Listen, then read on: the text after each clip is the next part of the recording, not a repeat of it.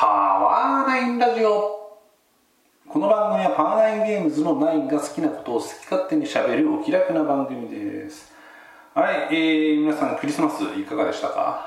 なんかクリスマスの主催みたいな謎のコメントになってしまったけど。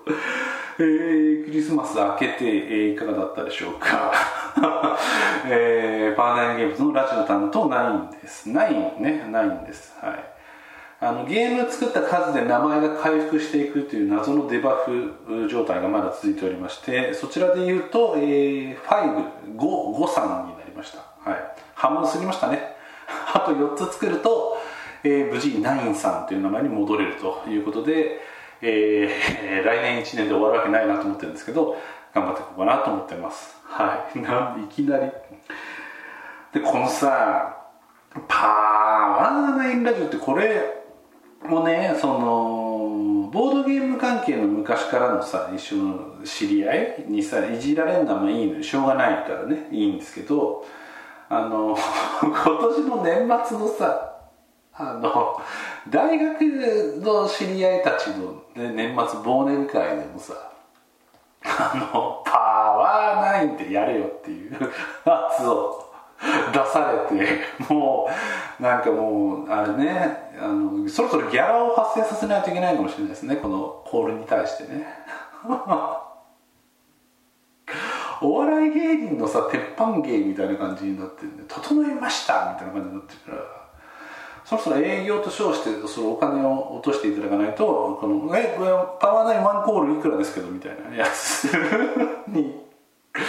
なる必要があるかもしれないですねそろそろね。言われるのそこぐらいだからまあないんですけどね営業が営業がないんですけど私の名前もはいというところでね、えー、いかがお過ごしだったですか？クリスマスなんですけどクリスマスってまあもう自分は親の立場なんで子供にまあプレゼントをあげる。まあまあサンタさんがプレゼントをね用意してくれるんですけどそれをあげる立場になってるわけですけども今年ねそのサンタさんからのプレゼントはあれだったんです。ベイブレード X わかります？ベイブレード X わざわざちょっとかっこつけて言ってるだけですけどベイブレード X は、まあ、ベイブレードをご存知の方はちょいちょいいると思うんです。まあ要するにそのベイっていう名前からもう分かるっちゃ分かるんですけどまあ、僕らよりももっともっと上の世代が小さい頃にやっていたベーゴマですね。コマにタコ糸をぐるぐるぐるってつけてそれをあれは何やってたの？オッ、ケー？たらい？みたいなものに布貼ってで布貼ると真ん中がたるむんでこうすり鉢状になるんでそこで、えー、ベイゴマを投げ込んで回しながらねえー、最後まで回ってたやつが勝ちもしくは弾き出したら残ったやつの勝ちみたいなルールのベーゴマを現代に蘇らせようというような企画で始まったのがベイブレードですね。まあコロコロコミックとかが大体その仕掛け人なわけですけどミニ四駆とかねと同じで。でベイブレード一回一世を風靡してちょっと年代ちょっと怪しいですけど。で、まあ、そのだいぶ鳴りを潜めちゃったんですが、まあ、今回もう一回コロコロがねあの復活させようみたいなところで、えー、仕掛けてきているのが今回のベイブレード X です。ベイブレード X はい。ベイブレードはまあご存知の方いると思うんですけどなんかあのたなんかビーって引っ張るので回転させてその、まあ、たらいみたいなものがないんでねコロシアムっていうそれ専用のおもちゃにえー、ベイベイブレードのベイってまあコマなんですけどそれを、えー、叩き込むと落とすと。で、えー、最後まで回転したやつの勝ちみたいなルールなんですけどこのベイブレード X はですねやばい。あの動画見ていただくのが一番よくてこれ口でうまく説明できるか分かんないですけどえっとねベイはそのベイの、えー、支柱その一番下の方のさとこ回転するとこに、えー、ギアがついてるんですよ。ギザギザになってるギア歯車がついてるんですよ、ね、プラスチックの。ちょっとした歯車がついてるんですよ。で、えー、それに対してその歯車に当てはまる、えー、デコボコのギアのなんていうんですかね。紐状になったギアみたいなもの。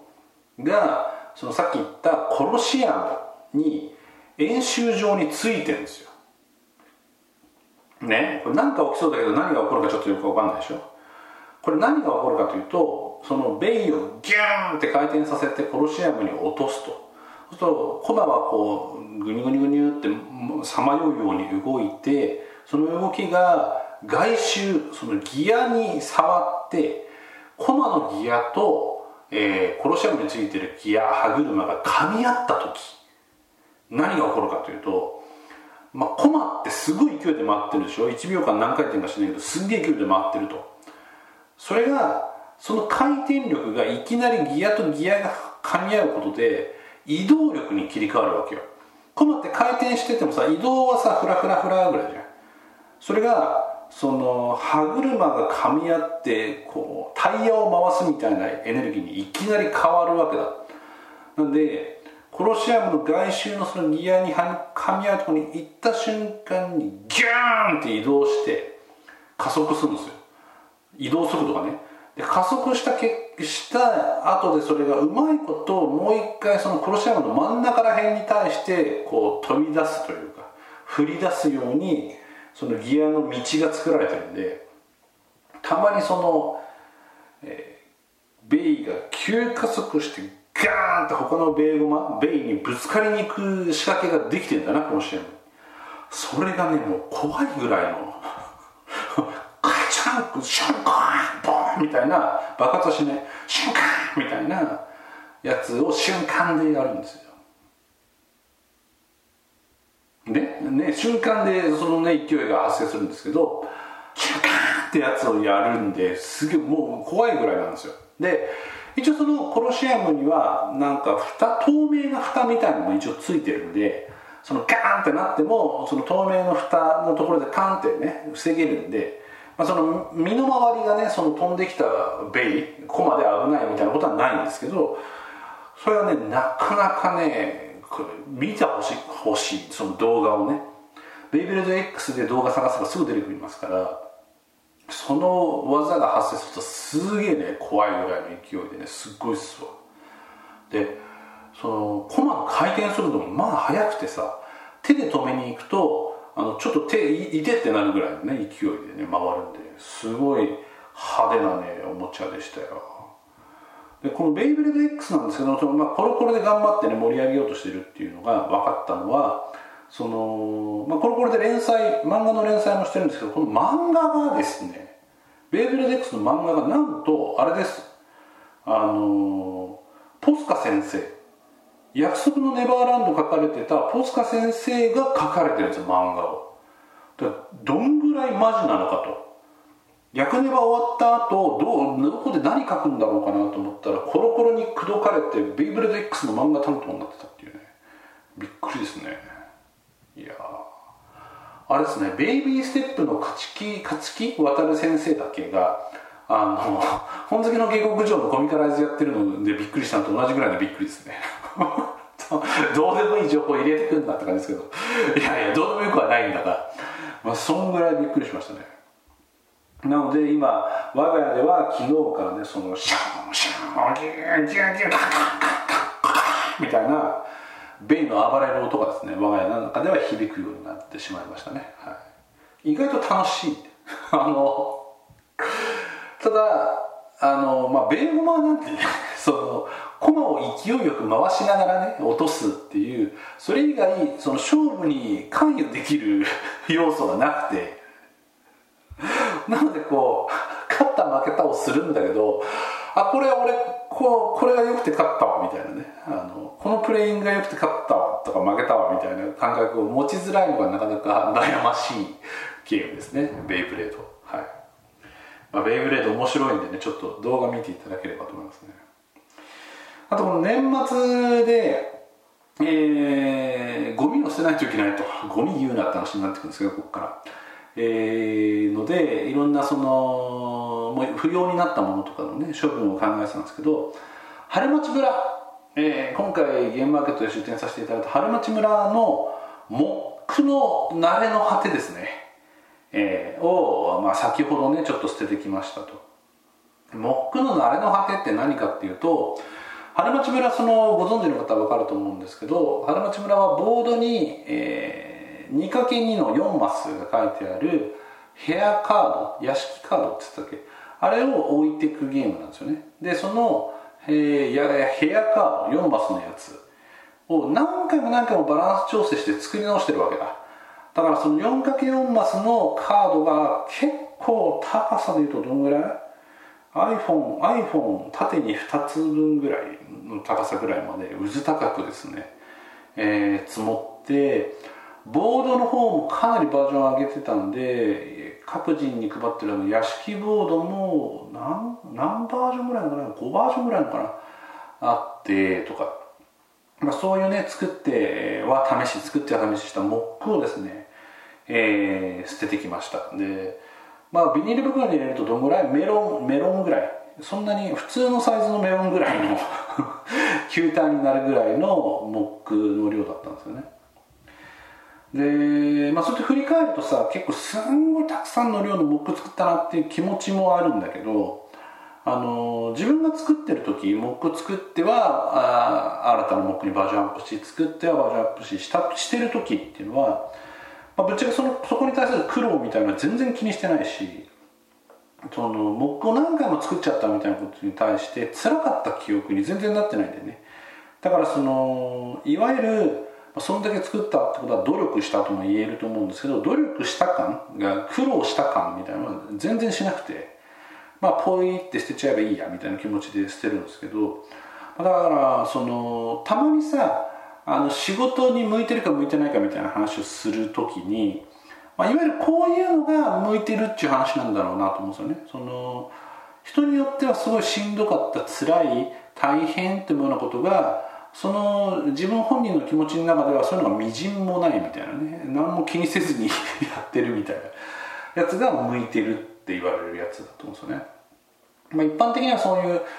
特定の努力に対して全然気にしないであるとかあとは人が10努力して10の評価もらってるところを自分は3で努力して10とか10以上の評価をもらえちゃうみたいなものがあの好き嫌いはともかくとしてその人に向いている作業仕事だと言われますね、はい、なのでまあ向いてんだろうなってポイって捨てながらね今日ちょっと思ったんです。であと他のゲームね今その一応これパワナンゲームズのあの制作報告みたいなことしてるラジオでもあるから一応するとなんかね思いついちゃったんですよ今回。あの 懐かしいなこの例え。あのミステリーねミステリー小説。本格ミステリー小説とかの対象とかやってる時にたまに言われるネタでえなんかすごい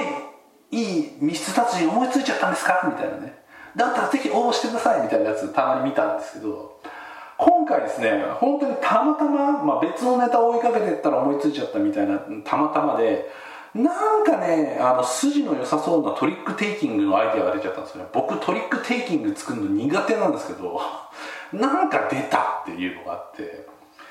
なんでねこれはちょっとトリックテイキングに一加減ある方々あのよく知ってるあの仲良くさせていただいてる方々にたくさんいるんでにぜひですねちょっと遊んでみてもらってちょっとアドバイスなり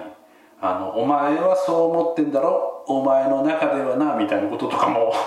大失敗の例ですけどそれ、えー、教えてねいただければなと思ってます。これでもねすげえなんかむちゃくそパーツがうまくはまってんだよな。だからワンチャンあるんじゃないかなと思ってるんですけどその一方でトリックテイキングを製品化するの僕しんどいなっていう気持ちもちょっとあったりとかして。まあ単純にトリックテイキング自体にそんなに向いてないみたいな人間なんでね。あれなんですけどまあそこら辺も含めてちょっとねあの披露するのが楽しみなレベル俺こんなに言うの珍しいと思うんですよ。まだあのワンあの他人との大きなテストプレイしない段階でこれ言うのすごく珍しいんですけど自分の中では。や今回のはねいいいい取り手になりそうよっていうのをねちょっとお伝えしたくて、まあ、ハードル上げてどうすんだったんですけど、まあ、そんなやつとあのちょっとこれは公開公言できないやつでモックになってるのがあるからそれはちょっと触ってみてもらっていやこれはさ、まあ、パーティーゲームならいいけどねっていうご意見確認ならもやをちょっといただきたいみたいなのが1件とそれと別であのまだモックにちゃんとできてないんですけど昔作ったやつを、えー、ゲームとしてのプレイ時間みたいな意味でのサイズをちょっと拡大させて、えー、要素を増やすその増やす要素もまだ決めきれてないんですけどいう形で新新しく成立させ直すやつって予定のやつが1個。これちょっとね予定まだ予定なんで年末年始の間にモックに仕立て上げちゃいたいんですけどそれがもう1個みたいのが最近のまああれですね、えー、生息進捗みたいな話ですね。取り手はねマジあのー、いろんな方にやっていただいてあのスートじゃないスートの数ランクの数みたいな本当に適正かとかだけ追っかけたらもう終わりでいいんじゃねぐらいのねこれかなり慢心が入ってますよ。いうぐらいのいい感触なんでぜひですね、えー、いろんな人に触ってもらって意見もらいたいなってやつですね。取り手は面白いね。でもねその昔からいろいろ聞いてはいたけど取り手作ってる人たちに本当にワンアイディアすんげえ刺さるシステムとして成立するワンアイデアみたいのが思いつければゲームの形にはなっちゃうよねみたいなこと散々言われてたんですけどやっとそそれに近い領域のネタを思いつけたのではないかみたいな気持ち、うん。まあ、これ以上盛り上げない方がいいね。あのお通夜になって。お通夜になった時に嘆き悲しむのは僕なんでね、はい、あと年末年始年末年始にあったことやったことで言うとあれだわ。呪術廻戦が最近好きすぎるって話をちょっとしてたんですけど呪術廻戦の、えー、アプリソシャゲが出たんですよ。呪術廻戦ファントムパレードってやつ。でそれがあの今売り上げも良くてすごくいいんですけどゲームも面白いんですけどそれがねリアルイベントをやると言ってでそれにメールで応募できるよみたいな適当に応募したの。そしたら当たっちゃって。当たっちゃったんでちょっと先日ですねそのファントムパレードのリアルイベントにですね行ってきました。呪術廻戦ファントムパレードですね。そしたらあの呪術廻戦ファントムパレードの中で今イベントやってるんですけどそのイベントが呪術廻戦で映画やったんですよ。劇場版。それの内容のストーリーのタイミングでイベントやったんで呪術廻戦の映画版ですね。呪術廻戦ゼロだっけのキャラクターを取り上げたイベントになってたんです、まあ、何かっていうと、えー、呪術廻戦の本編でさ頭からしばらく出てこない、えー、呪術高専の先輩にあたる乙骨くんっていうね声はあの碇シンジ君と同じ声してるんですけど 尾形さんなんですけど、えー、乙骨君が主人公の物語っていうのがその劇場版だったんですけどその乙骨君主人公で乙骨君とあと敵側がなんだねゲトさんゲトさんが敵で出てくるっていう話ですね。でその乙骨君っていう主人公には呪霊、まあ、呪いを倒していく物語なんで呪霊と化したリカちゃんっていう可愛い女の子なんですけどそれがなんていうのあの化け物は。化け物になってるんですよ。本当に一つ目で手がめっちゃ長くて白くてなんかあのナウシカに出てきそうな感じのなんか気持ち悪い感じの霊体になってるんですよ。リカちゃん。すごい強い霊なんですけど。でそれがすごくねでかく乙骨くんが等身大でリカちゃんも等身大かのサイズで作ったたあのパネルでフォトスポットとかがあったりとかして そういう感じのイベントだったんですけどでイベントっていうんだけどイベント自体としては全然そのフォトスポットとあとガチャガチャリアルガチャっつってガチャガチャができるよっていうで出てくるのはあの本当リアルなカードなんですけどキャラカードが出てくるガチャガチャとあと風船がもらえるみたいな感じのねちっちゃいイベントだったんですけど行ってみたらね、まあ、前から聞いてはいたんだけど本当にね女性が多かった。呪術廻戦自体のファンまあリアルイベントにも行こうみたいな思うぐらいの結構熱量のあるファンなんですけどは7割8割女性でしたね。すごいなと思って。いやジャンプ漫画でさ、まあ、昔からその女性に人気のあるジャンプ漫画なんていっぱいあったわけですよ。そのセイント・セイヤとかねキャプテン翼ぐらいの時代から含めていっぱいありましたけど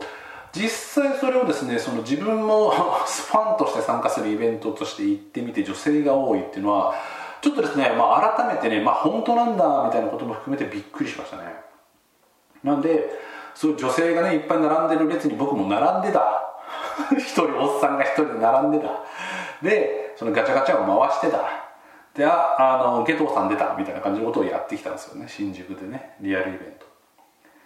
いやそのねただイベントとしてはまあそのちっちゃいスモールイベントでねあのカードももらえていいねみたいなやつなんですけど そのイベントでフィーチャーしたそのテーマ物語がさ「呪術廻戦ゼロでおっくつくんとリカちゃんなわけでその呪霊のねリカちゃんなんで。そのフォトスポットのとこもさあのキャラクターのボイスサウンドをすげえそこそこのサイズの音で鳴らしてたんだけどあのリカちゃんのリカちゃんの声がさトークがさ「言うた愛してるわ」みたいなやつすっげえおどろおどろしい声をさ新宿のもう駅前近くのとこのイベントスペースでさもう無限リピートしてるもんだからさ呪術廻戦絶対知らないだろうなみたいなおじいちゃんとかがさ来て「なななんでなんでこれ?」みたいなこと声出して言うぐらいビビり散らかしてておじいちゃんが これイベントとしてはちょっとどうなんですかねみたいな感じでね思ったりとかあとこのイベント風船もらえるって話ちょっとさっきしたじゃないですかその風船もさ普通のキャラ風船にすればよかったものをその樹齢のリカちゃんがこうねあの構え待ち構えてるみたいな絵で風船を作っててだよ。その風船をさ新宿駅前でさ受け取ってそのもう化け物だよ。化け物の風船をね受け取って新宿練り歩かなきゃいけないのかみたいな罰ゲーム化していってですね。ちょっといろんな意味でちょっとまあ面白いんだけど面白いんだけどさすごいあの心の底から笑えるみたいな感じじゃない面白さになっててまあ面白かったですけど。その風船に関してはあの 僕さすがに受け取る時にあのちょ風船はちょっと僕もらわなくてもいいいいですって言ったらああのこちらに膨らませてないやつもあるんでって言って膨らませてないリカちゃんもらって帰ってきたわ。あのうちにね。で子供たちにもまだ見せてないから怖えし。子供たち呪術廻戦見てねえからただの化け物の風船だしね それ。なんでちょっとそんな感じでね面白いあのイベントに参加してきまして。いや女子はすごいんでね驚いちゃうというか、まあ、知ってはいたんですけどあのよくキャラもののさ缶バッジとかであの10種類ランダムアソートですみたいなやつ売ってんじゃん。でそれをその限定販売とかやるとツイッターとかあと他の SNS 系で、えー、何々のキャラが欲しいです。このキャラの缶バッジは出しますみたいな交換募集みたいなのをやるわけだけど今回の呪術廻戦のそのリアルガチャで出てくるカードに関しても交換希望みたいなの出ててすっげえなと思いましたね、まあ、ただ五条五条が欲しい人の人気がちょっと高すぎてちょっとあのわーってなりましたけど僕も五条欲しかったんでね。ゲットを出して五条欲しい方いたらですねあの僕の方に連絡いただければあのー、お手紙でねあの 段ボールに挟んだゲットをですねお送りしますんであの反対側に五条の方僕の方に送り返していただければなと いうふうに思います。でこれプレミアグッズってさ今あんま良くなくてさ良くなくてっていうのはまあ嬉しいし楽しいんだけどいわゆるヤフオクとかメリカで見るともう速攻売りに出てんだよね。で五条先生だけ5000円ぐらいしててまあ五条だよねって五条だから5000円みたいな気持ちにちょっとなったけどまあそんなことないんですけど僕の名前はないんですけどまあそんなんでねあのゲトは2000円ぐらいでした。こんなことはいいんだよって。売らないけどね。まあゲトゲトさんもね結構好きなんでね。真面目すぎてねちょっと人生狂っちゃった感じがすごくいいですよね、はい、なんで五条五条と交換してくれる方は募集します、はい、それはともかく。でそんなのにも行ってきました。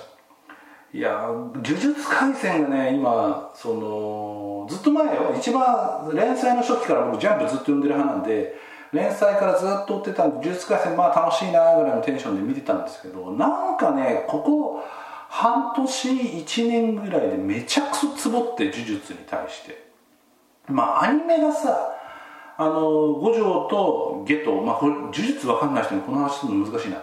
五条っていうキャラクターが、えー、主人公虎杖君の先生として出てくるんだけどその先生である五条は最強キャラなのね本当マジクソ最強キャラなんだけどその五条先生がまだ先生じゃない。五条が高高校生高先生だった時の話っていうのをアニメでやったんですよ今期ね。第2期の頭かな。でそのね高校生時代の五条とゲトっていうそのコンビのねそのなんすかねあの今日から俺はみたいなさ高校生の最強コンビみたいな感じ。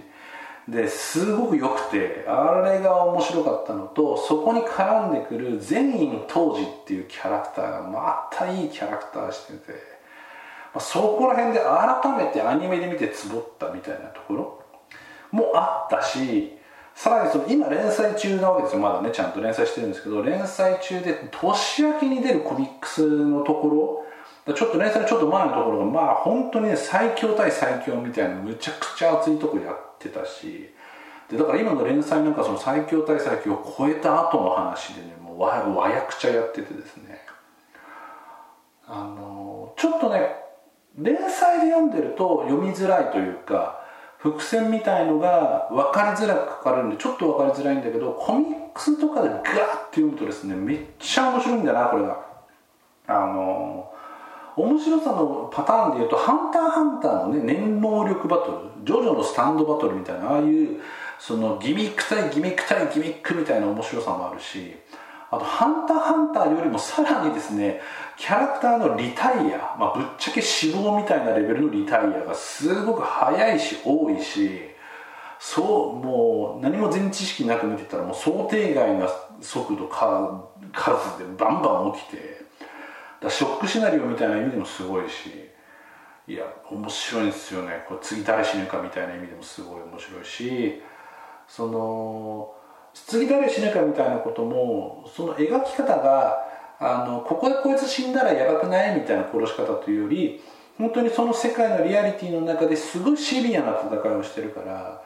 こいつは主人公っていうかそのねずっと盛り上げてきたキャラなんだけどこいつがちょっと修行したぐらいでこのキャラには勝てないみたいなね格付けの差が大きすぎてバンって殺されちゃうみたいな。すごいシビアなんですよそういうところが。なんでそういう意味でも世界観を描いていてすごく面白いし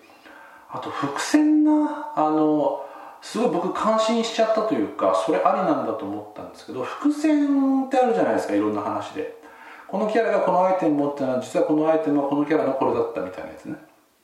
でそういう因縁があってみたいなこととかあいろいろあると思うんですけど呪術廻戦においてはね伏線っていうのはあの語らなかった部分みたいな感じ。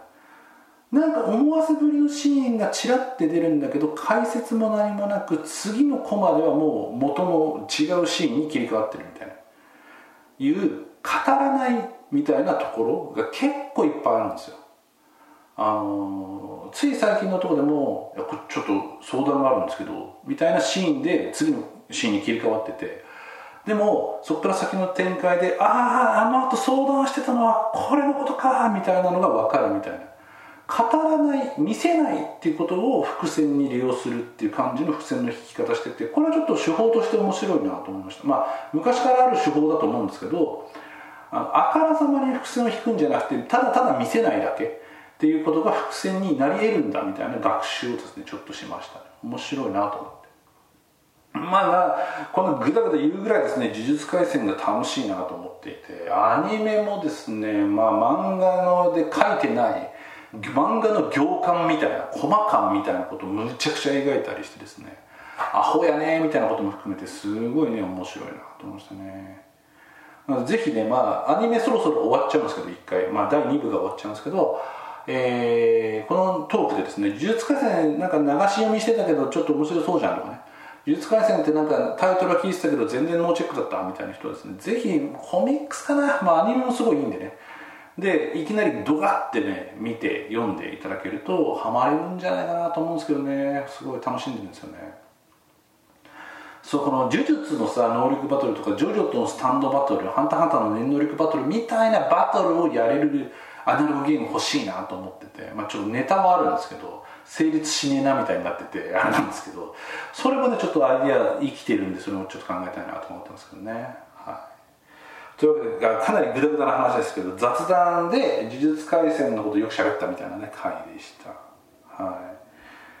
皆さんクリスマスどうでした？楽しめました？楽しめました僕そもないけど。そろそろねサンタクロースが来る年ではもちろん皆さんないと思うんでねあの自分のためにねボードゲームを買ったりなんだりすればねいいかなと思いますけど。はい。いうなんでこんな投げやりな終わり方になってるの？分かんないけど。いう感じでした。まああの日付も日付なんでね、えー、年内、えー、パラダイゲームズはこれで最終回かなと思います。それ年明けですね。まあおみくじ何引いたみたいな話とかね。年明けちょっとするとえっと、参加させていただくのテストプレイ会みたいなのもありますのでそこら辺の話とかも、まあ、できればなというふうな感じに思っておりますよということでした。ということでお相手は、えー、パンダイゲームズのラジオ担当ナインでした。ではまた年明け、えー、2024年かなにお会いしましょう。では。